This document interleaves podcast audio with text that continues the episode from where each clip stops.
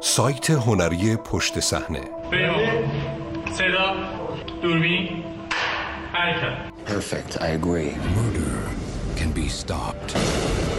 Tell me exactly what it is you're looking for. Flaws. You ever get any false positives? We are arresting individuals who have broken no law. But they will. The fact that you prevented it from happening doesn't change the fact that it was going to happen. The system can't be wrong. You say something, Chief? No. You're in a lot of trouble, John. I have a warrant in my pocket that says murder. Don't run. درک مشترک از تکنولوژی های آینده نزدیک به یک قرن است که هالیوود هم نمایشگر آخرین دستاوردهای علمی بوده و هم وسیله‌ای برای پیشرفت علم.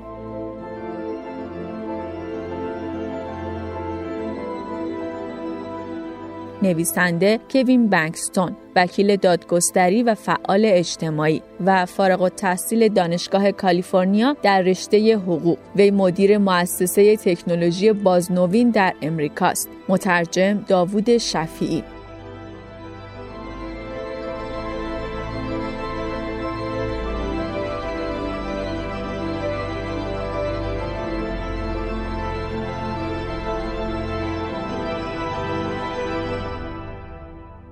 فیلم نخستین انسان که در آن رایان گاسلینگ در نقش نیل آرمسترانگ داستان واقعی او در مأموریت آپولو 11 یعنی سفر به ماه را بازی می کند از بعضی جهات نمونه کلاسیک از بازآفرینی زندگی توسط هنر است. اما شاید بسیاری از بینندگان متوجه نشده باشند که سفر آرمسترانگ به ماه نیز به نوعی بازآفرینی هنر توسط رویدادی واقعی است. مسیر سفر به ماه در مأموریت های آپولو به شکل بینهایت یا عدد هشت انگلیسی دقیقا همان مسیری بود که فضانوردان فیلم صامت و تخیلی زنی در ماه محصول 1929 رفتند. این مسیر توسط هرمان اوبرت پدر تکنولوژی موشک آلمان طراحی و ترسیم شده بود مردی که اولین مشاور در زنجیره بلند مشاوران علمی سینما به شمار می رفت. این دانشمندان نه تنها باعث شدن نمایش علم در فیلم ها واقعی به نظر برسد بلکه حتی به پیشبرد علم در جهان واقعی یعنی خارج از فیلم ها نیز کمک کردند. نه تنها مسیر سفر به ماه در فیلم زنی در ماه چنان دقیق محاسبه شده بود که ناسا چهل سال بعد همان مسیر را استفاده کرد بلکه راکتی که برای این فیلم توسط هرمان اوبرت طراحی شده بود چنان واقعی به نظر می رسید که گشتاپو یعنی سازمان پلیس مخفی هیتلر طرحهای آن را توقیف کرد. همچنین تولید کنندگان فیلم به اوبرت مبلغی را برای ساخت و پرتاب یک موشک واقعی برای نخستین روز نمایش فیلم پرداخت کردند. اوبرت که موفق نشد به موقع این وظیفه بلند پروازانه را به اتمام برساند چنان خجالت زده شده بود که قبل از روز نمایش شهر را ترک کرد هرچند که بعدا در همان سال توانست اولین راکت با سوخت مایع را با موفقیت آزمایش کند. We're not meant to save the world. We're meant to leave it. And this is the mission we were trained for. I've got kids, Professor. Get out there and save them. You have no idea when you're coming back. در این آزمایش جوانی به نام ورنر فون براون با اوبرت همکاری می کرد که بعدها طراح موشک های آلمان نازی در جنگ جهانی دوم شد. و بعد از جنگ هم به همراه بیش از هزار دانشمند آلمانی توسط دولت ایالات متحده برای عملیاتی به نام گیره کاغذ به خدمت گرفته شد. در نهایت فون براون به عنوان مدیر مرکز پروازهای فضایی مارشال و همینطور سرپرست تیم مهندسی ساخت موشک ساتورن 5 در ناسا انتخاب گردید. همان موشکی که سرانجام انسان را به ماه برد. جالب اینجاست که ورنر براون و هرمان اوبرت هر دو عمیقا تحت تاثیر کتاب علمی تخیلی سفر به ماه نوشته ژول ورن بودند. یک مثال روشن از چرخه تاثیر متقابل علم و علمی تخیلی وقتی است که علمی تخیلی علم را تحت تاثیر خود قرار می دهد و بعد علم علمی تخیلی و بعد دوباره علمی تخیلی علم را یعنی ابتدا داستان سفر به ماه فون براون و اوبرت را تحت تاثیر خود قرار داد و بعد این دو در فیلم زنی در ماه تأثیر گذار شدند و بعد این فیلم پروژه های آپولو و سفر به ماه را تحت تاثیر خود قرار داد. یک جنبه مهم از این تاثیرات متقابل چیزی است که دانشمند و استاد حوزه علوم ارتباطات دیوید کربی آن را نمونه های تکنولوژی تخیلی مینامد. او در کتابش با عنوان دانشمندان در هالیوود دانش دانشمندان و سینما توضیح می دهد که تکنولوژی های تخیلی در فیلم ها می توانند باعث توجه و حمایت عمومی برای زمین سازی و به ثمر رسیدن تکنولوژی های واقعی شود. برای مثال سفر فضایی و تکنولوژی هوش مصنوعی در فیلم 2001 اودیسه فضایی و یا ماشین های بدون سرنشین تبلیغات هدفمند شده و رابط های گرافیکی تشخیص حرکت و اشاره در فیلم گزارش اقلیت که خود این تکنولوژی های تخیلی با مشاوره و همکاری نزدیک دانشمندان و متخصصین در فیلم ها ارائه شده است کمک کردند تا درک مشترکی درباره تکنولوژی های آینده به وجود وجود آید و جهتدهی اختراعات در دنیای واقعی را هدایت کردند. کتابی که توضیح می دهد چگونه دانشمندان به هالیوود کمک کردند تا فیلم ها علمی، باور کردنی و محتمل به نظر برسند. علاوه بر نمونه سازی دانشمندان از ارائه مشاوره به هالیوود نیز به عنوان فرصتی برای آزمایش تئوری ها و ایده های جدیدی استفاده می کنند که بتواند بازخوردی در تحقیقاتشان در دنیای واقعی و خارج از سینما داشته باشد.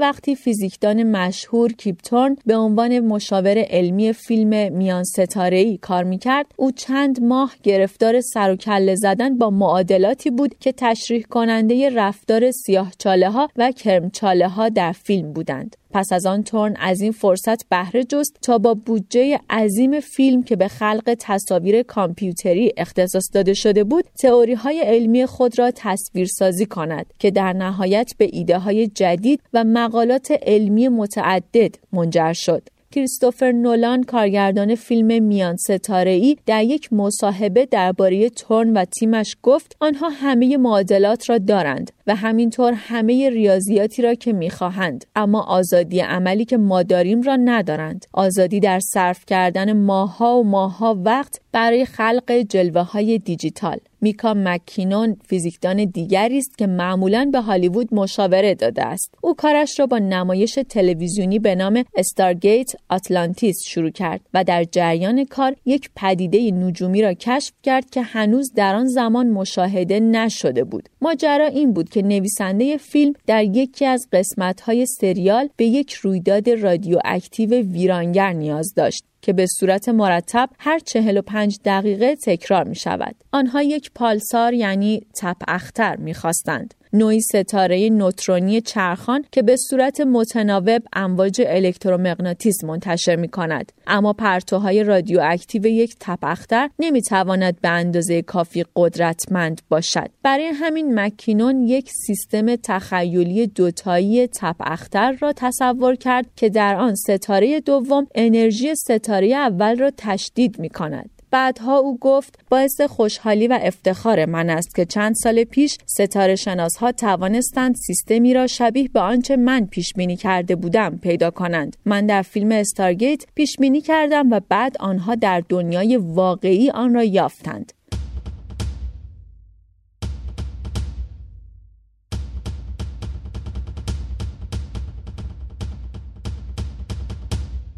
با مهیا شدن بستر باز فکری مشاوره در زمینه علمی تخیلی می تواند به دانشمندان انگیزه بدهد تا به بررسی چالش هایی بپردازند که هنوز در جهان واقعی روی نداده اما امکان وقوع آن هست. مثلا چگونه با موجودات فرازمینی ارتباط برقرار کنند؟ این وظیفه به فیزیکدان برجسته و دانشمند علوم کامپیوتری به نام استیون ولفرام و پسرش کریستوفر واگذار شد. وقتی تولید کنندگان فیلم ورود در سال 2016 که در مورد موضوع تماس با بیگانگان بود به سراغ آنها آمدند در پاسخ به درخواست آنها این تیم دو نفره پدر و پسر نرم افزاری طراحی کردند که بتواند واژه‌نگارهایی را که توسط موجودات فضایی برای ارتباط با انسان در فیلم استفاده می‌شد رمزگشایی کند. هرچه فیلم های هالیوود باور کردنی تر باشد دانشمندان مشاور این فیلم ها نیز بهتر می توانند توجه مردم جهان را به موضوعات حیاتی در دنیای واقعی معطوف کنند. در کتاب دیوید کربی از این پدیده به نام اثر بازی های جنگ نام برده شده است که اشاره دارد به فیلمی به نام بازی جنگ ساخته 1983 که به دنبال حک کامپیوتری که در فیلم نشان داده شد خط مشی امنیت سایبری و فناوری اطلاعات در جهان واقعی تحت تاثیر قرار گرفت. فیلم هایی درباره بیماری های همهگیر مانند شیوع و سرایت موجب جلب توجه ویژه و جذب سرمایه برای برطرف کردن این نوع تهدید شدند. نشان دادن خطر برخورد اجرام آسمانی یعنی سیارک که می توانند باعث نابودی کامل یک ستاره شوند در دو فیلم برخورد عمیق و آرماگدون محرکی بودند برای برنامه مبتکرانه ناسا به نام رصد اجرام نزدیک به زمین. فیلم تماس در عمل مانند اعلامیه سینمایی بود. در جهت جذب سرمایه برای مؤسسه جستجوی حیات هوشمند.